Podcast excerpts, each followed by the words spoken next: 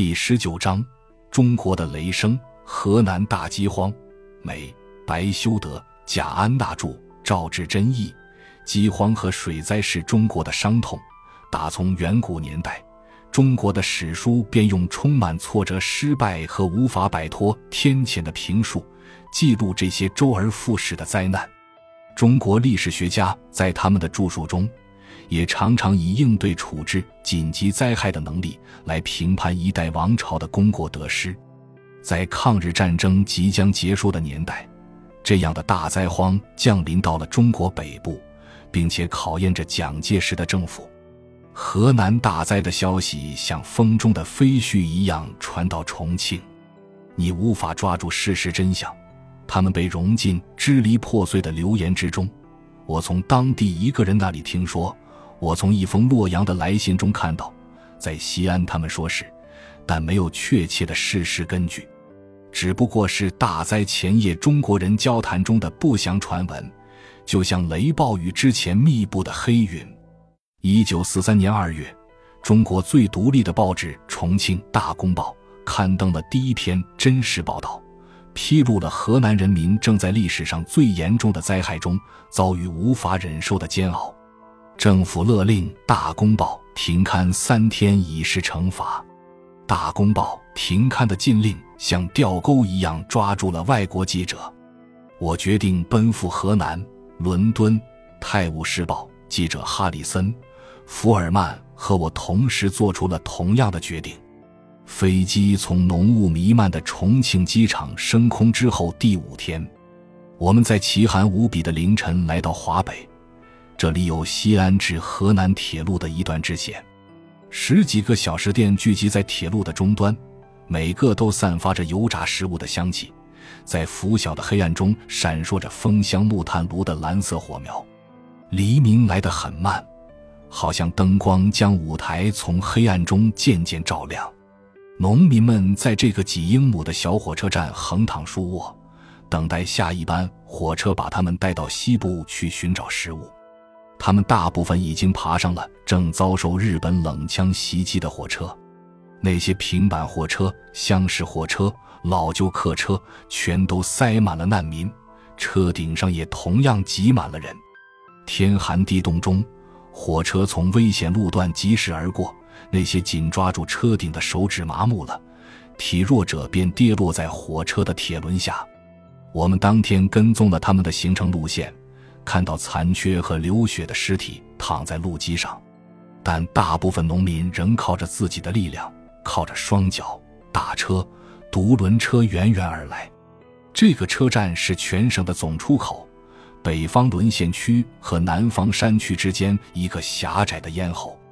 难民们全都在这里汇集，直到前去寻找西部的救济机构。人群中散发着浓烈的恶臭。汗液、尿液、人体排泄物的气味在晨曦中弥漫，农民们在严寒中瑟瑟发抖，他们灰色和蓝色的破衣裳在朔风中猎猎飘荡。零星看到满脸皱纹的妇女身穿污损的红色嫁衣，为单调灰暗的人群平添一点色彩。哇哇大哭的婴儿还能吸引人们把目光投向他鲜红色的肮脏包裹，呼出的白气如烟雾升起，鼻尖上滴着水珠，冷漠的脸上，眼睛如同幽暗的伤口，脚用污秽的破布包裹，头上扎着褪色的肮脏毛巾。此后的五十英里路程没有正规的铁路服务，这一路段的路轨完好无损。手摇寻道车能在白天快速通过，但敌人的火力控制着这条线路。在北面，日军占领的山脉勾画出黄河北岸；在南面，陕南著名的华山把高耸而交错的群峰插入云霄。其间的豁口处，铁路线延伸其间是一片从东到西约三十九至四十英里，如同打谷场的平原。笼罩着灰色的、没有阳光的云层，看上去有难以言喻的凄楚荒凉。穿越这片平原的是人头攒动、川流不息的身影。无尽的队伍从地平线升起，沿着平原中的小路，默默无言走向灰暗的天边。中国的人群本来总是喋喋不休的嘉年华，充满谈笑风生和嬉笑怒骂，但哀伤和寒冷把这些人们冻结得鸦雀无声。他们抬起一只脚后，再抬起另一只，机械的、没有思想的前行，像动物一样走向远方。古代的原始人也许正是以这样的方式迁徙，从史前饥寒的住所走向温饱的土地。布满道路的一小群人不断重复着同样的模式，每小时十多次看见一位父亲推着独轮车走过，母亲在前面拉着绳，棉垫上的婴儿有的静默，有的哭闹，或者家庭中的妇女偏坐在罗鞍上，怀中抱着婴儿，像一个郁郁寡欢的圣母；父亲则用棍子抽打着骡子的屁股，老年妇女迈着小脚蹒跚而行，或踉跄跌倒。没有人去扶起他们，有的老太婆坐在他们儿子强壮的肩膀上，用乌黑的眼睛凝望着可憎的苍天。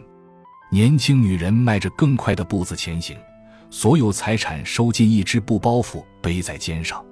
路旁插着破布条的小坟堆，记证着这里曾经有弱者倒闭。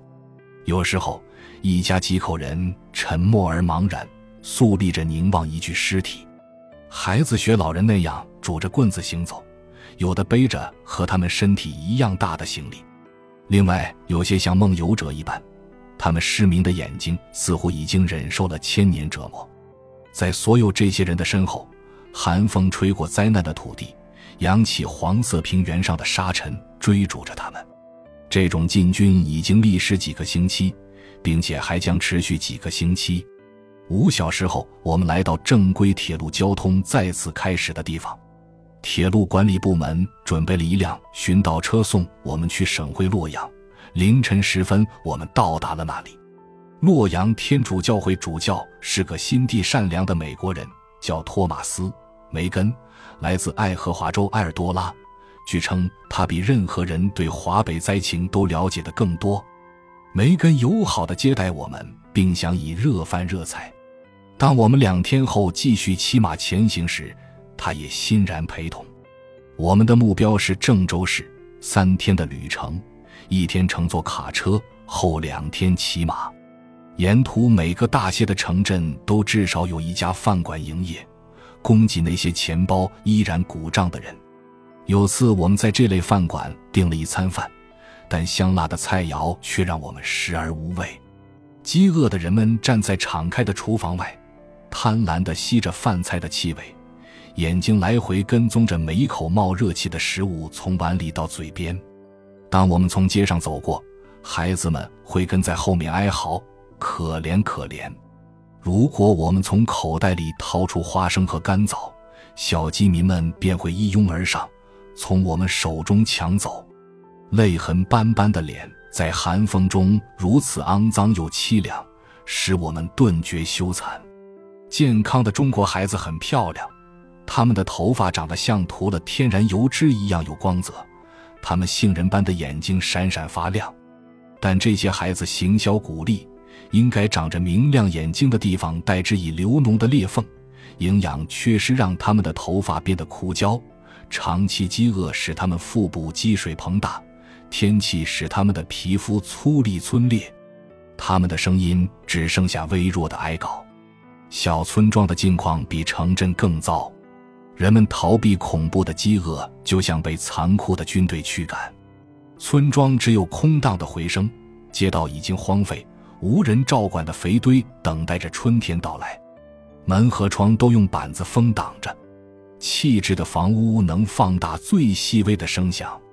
一个婴儿从村里某间隐藏的屋子里发出的哭声压倒了我们的马蹄声。两个女人在阴森的街上吵架。他们的尖叫声远近回荡，比农村集市的喧闹还响。路旁能看到尸体，一个姑娘不满十七岁，苗条而可爱，躺在潮湿的泥土中，她的嘴唇呈现死者特有的青紫，眼睛还在睁着。冷雨洒在她的身上，人们把路边的树皮剥掉和捣碎充饥，小贩卖树叶子一元钱一把。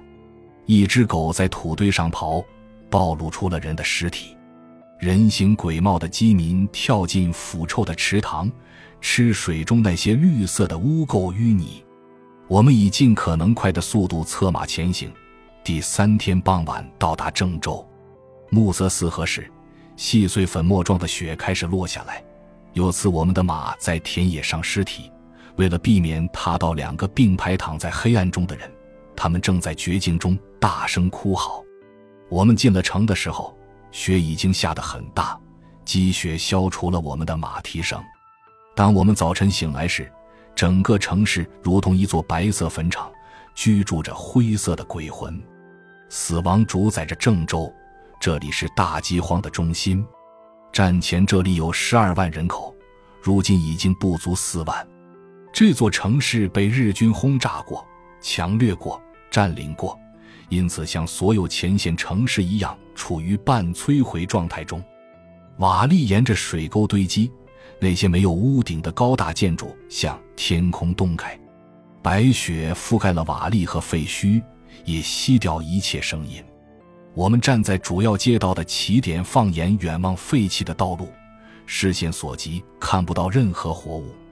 偶尔有人哆哆嗦嗦从一个门里蹒跚而出。破衣裳在风中飘动，那些看到我们的人会围拢过来，恳求地伸出他们的手。他们喊道：“可怜，可怜！”直到我们的耳朵震得嗡嗡作响。所有活着和死去的人令我们困惑。一个男人沿街边推着沉重的独轮车，上面横放着一个人。这个一动不动的形体穿着蓝色破衣裳，赤脚上长满了疙瘩。他微微抖动，好像还活着。但脑袋的摇晃只是对坎坷路面的反应。有些人躺在水沟里，我们推推其中的一两个，确认是否真的已经死去。当一个人稍稍动弹了一下，我们连忙把一张大面额钞票塞到他手里。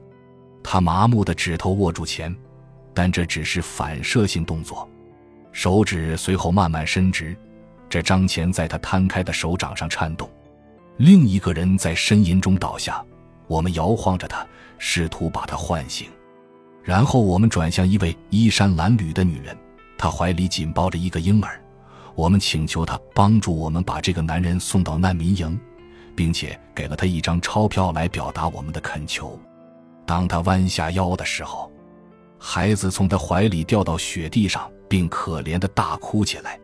我们目送他们离开，一共三个人。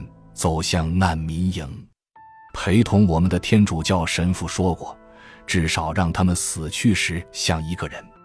我们从共同掌管美国救济金的新教徒传教士和天主教神父那里听说灾民的故事。身强力壮的最先外逃，剩下的都是老弱病残，还有少数倔强的人留下来看守自己的春麦。他们眼看收成在望了，人们剥掉榆树的皮。磨碎后当食物吃，有人拔出新麦的根充饥，有的村庄靠捣碎花生壳和垃圾来果腹。路旁能看到难民疯狂地往嘴里塞土来填充肚子。教会医院人满为患，他们因为吃了乱七八糟的东西而饱受肠道梗阻之苦。基督教传教士的书信记录了危机的早期阶段。当灾难在秋天开始降临时，饥饿农民中的暴民带着他们的老婆孩子，强行闯入富裕人家，洗劫一切可以搬走的东西。他们冲进良田，抢夺待收的庄稼。有些案例中，恶火烧掉了最基本的人类情感。两个饿疯了的农民把自己的六个孩子捆在树上，为了出去寻找食物时不让他们跟在身后。当母亲。婴儿和大些的两个孩子组成的一家人，在长期跋涉寻找食物中筋疲力尽时，母亲坐下来给婴儿喂奶，叫大些的孩子到下一个村庄找吃的。当孩子们回来时，婴儿仍在已经死去的母亲怀里吸吮着奶头。一对父母狂躁发作时，宁可杀死两个孩子，而不愿听到他们索要东西吃的哭喊。有些家庭卖掉所有的东西换了一顿饱餐，然后一起自杀。武装袭击和抢劫在整个乡村十分盛行。教会尽一切力量收养路旁的流浪，但他们必须偷偷的去做。如果公布教会关心饥饿孩子的消息，他们将会立即被丢弃的孤儿挤破大门。春天里，当我们到达的时候，社会中更有活力。不安于现状的部分人已经逃亡到西部，那里有粮食吃。留下的人在绝望中耗着，他们最少有暴力倾向。现在教会已经报告说，形势恶化到了人吃人的地步。一位医生告诉我们，有个母亲被指控把孩子煮了吃，但她没有谋杀婴儿，因为她坚持说是孩子先死了，她才拿来烹煮。另一个女人被指控割掉死去丈夫的腿吃肉，同样，她有正当的理由，因为男人已经先死了。山区还有更残酷的传闻：饥民在偏僻的路上杀人后吃他们的肉，其中有多少仅仅是恐怖的传说，有多少真实成分，我们无从判断。但我们听到同样的传闻太频繁，发生的地区太广泛。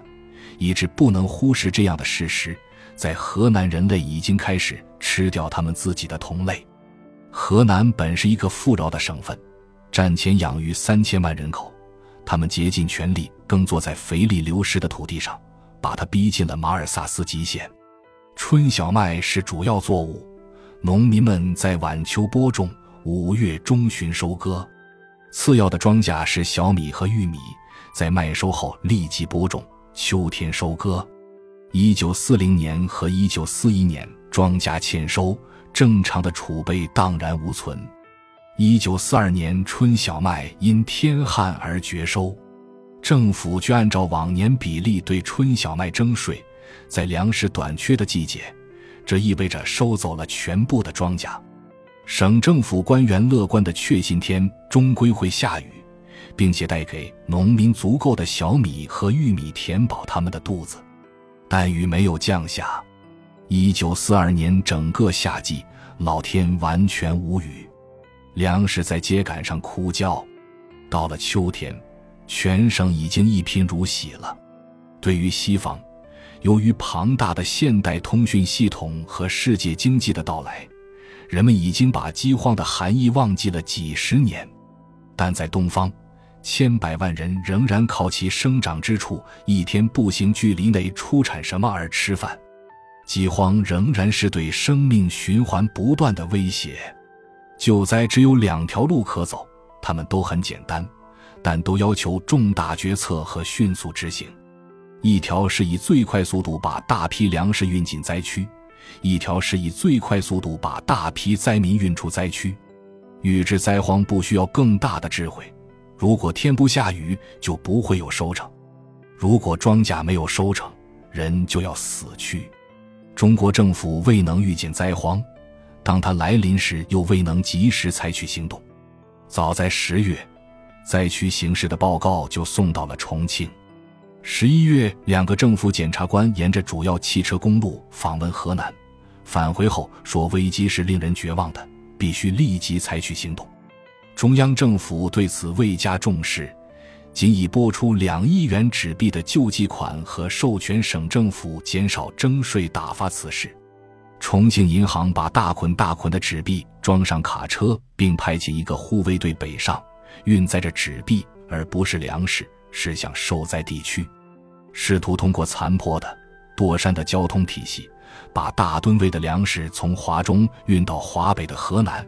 确实是没有希望的。然而，只要跨过河南省界，就是陕西省，那里的粮食储备绰绰有余。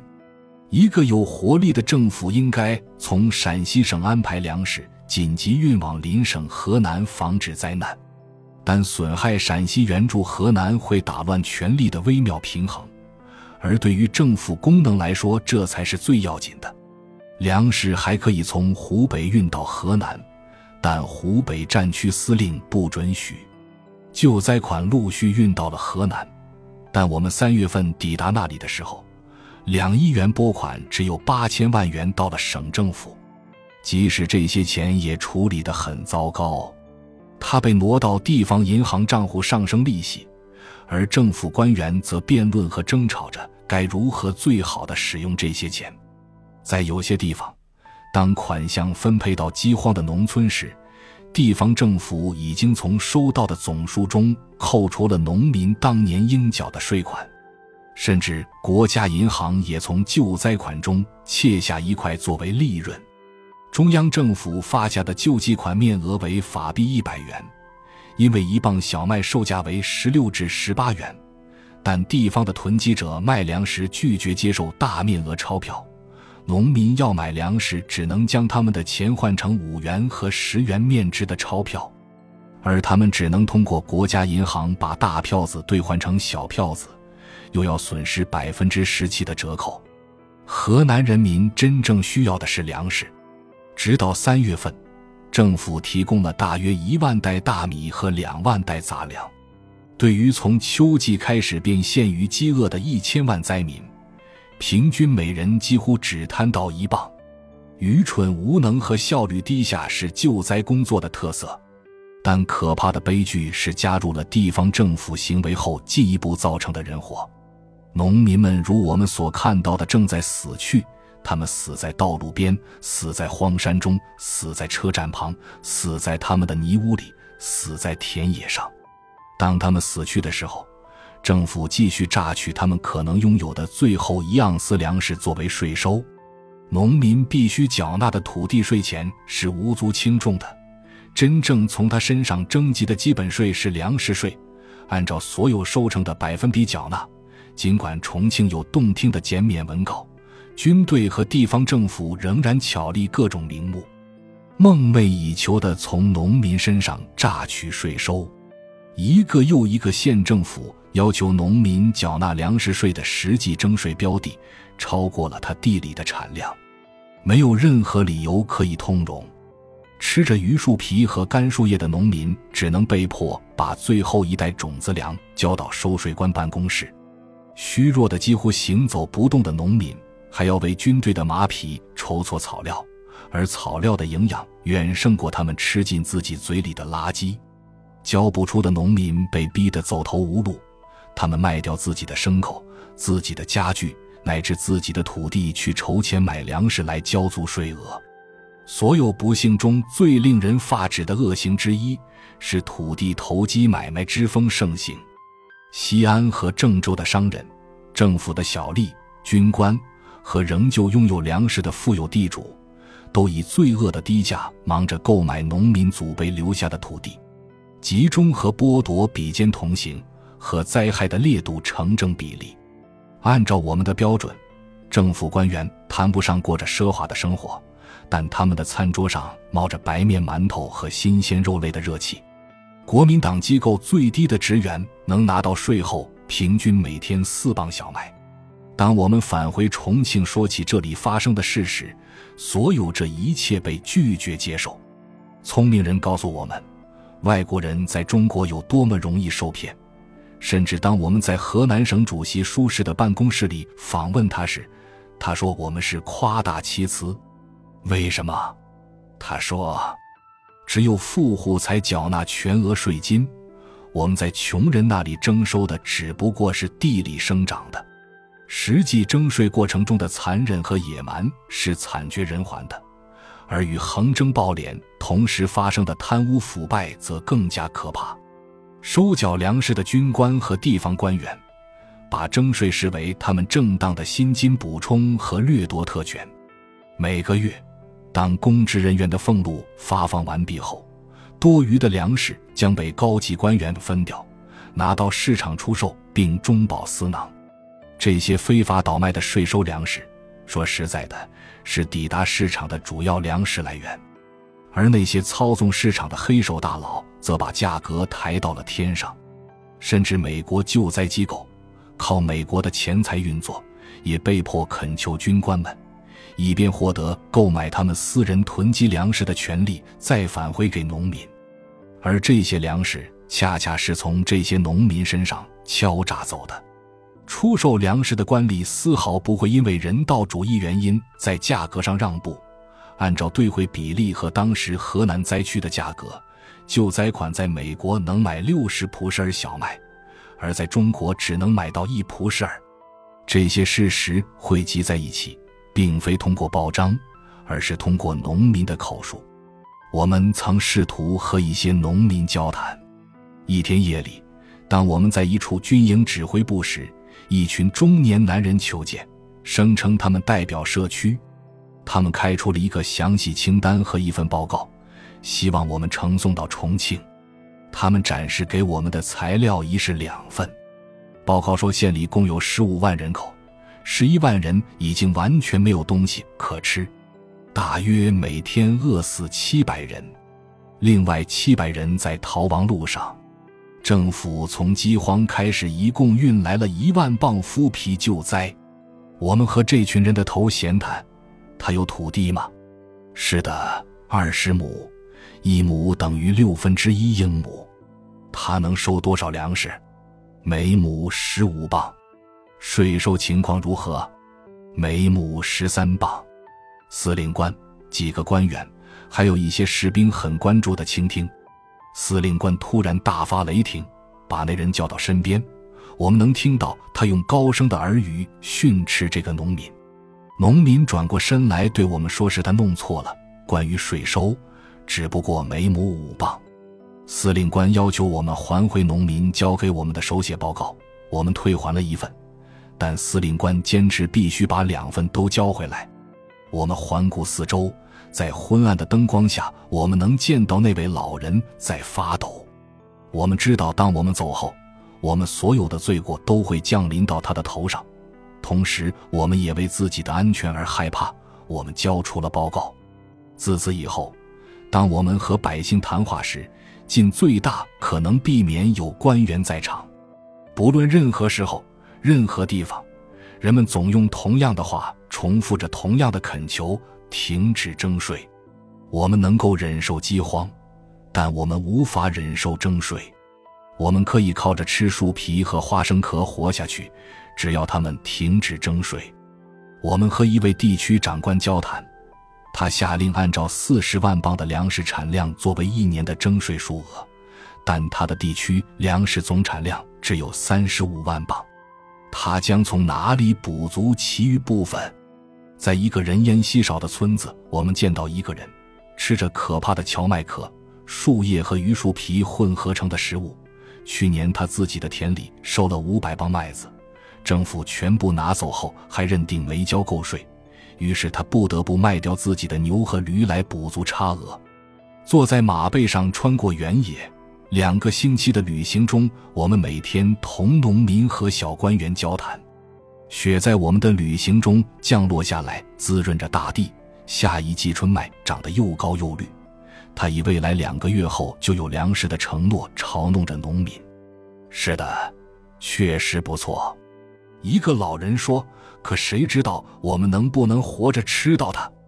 我仍然保存着一份菜单，在我们临走的前一天晚上，郑州官员设宴送别我们，他们为我们准备了藕片、胡椒鸡、牛肉、荸荠，我们还吃到了春卷、热烧饼、大米饭、豆腐和鱼，我们还有两个汤、三个双糖饼。这是我平生吃过的最好也最厌恶的宴席。我们以访谈内容和我们认为最可信的数字为基础，用粗糙的拇指规则 （rule of thumb） 又称经验法则，做出了估计：三千万河南人中，大约两百万到三百万人逃离了这个省，另外两百万到三百万人已经死于饥饿和疾病。这是抗日战争中最重大的灾难，也是世界上最严重的饥荒之一。我们返回重庆时，心中充满了悲愤。温馨祥和的首都是太平盛世，按官方的说法，税收已经减免了，尽管农民有着相反的证词。死人的事是谎言，狗从黄土中刨出尸体吃，纯属我们想象中的虚构。我们深知这里聚集着仇恨，像死亡本身一样冷峻和刻骨，埋藏在河南人民胸中。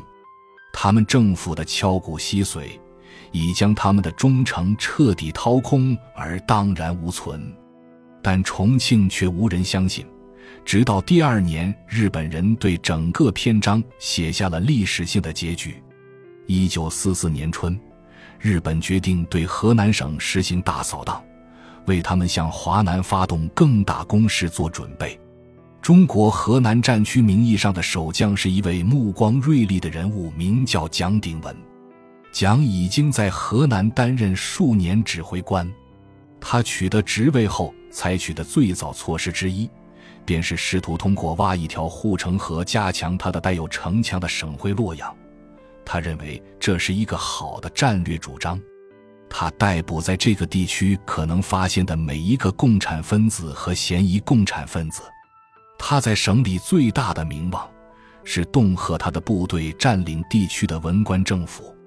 他曾经威逼河南省主席进行惶恐的合作，参与剥夺农民最后存粮的计划。河南真正的指挥官是蒋鼎文名义上的副手汤恩伯将军。汤无论在军队中的地位和社会上的影响力，都远远超过他的上司。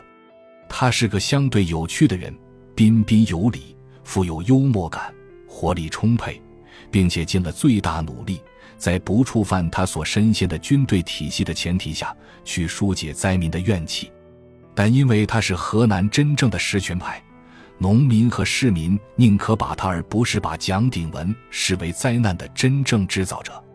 他们口头流传着深刻而苦涩的诅咒。他们戏谑地说：“河南有两大害，黄河和汤恩伯。在他们中间，汤和蒋鼎文统帅着五十万军队，日军在他们的攻势中动用了大约六万人。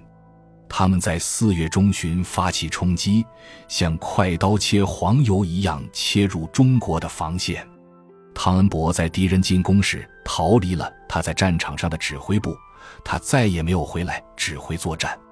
日本五百人的队伍夺下了中国几千人把守的关隘。有个中国司令部的人员让敌军见了大感惊讶。当时他们还在太阳底下打篮球玩。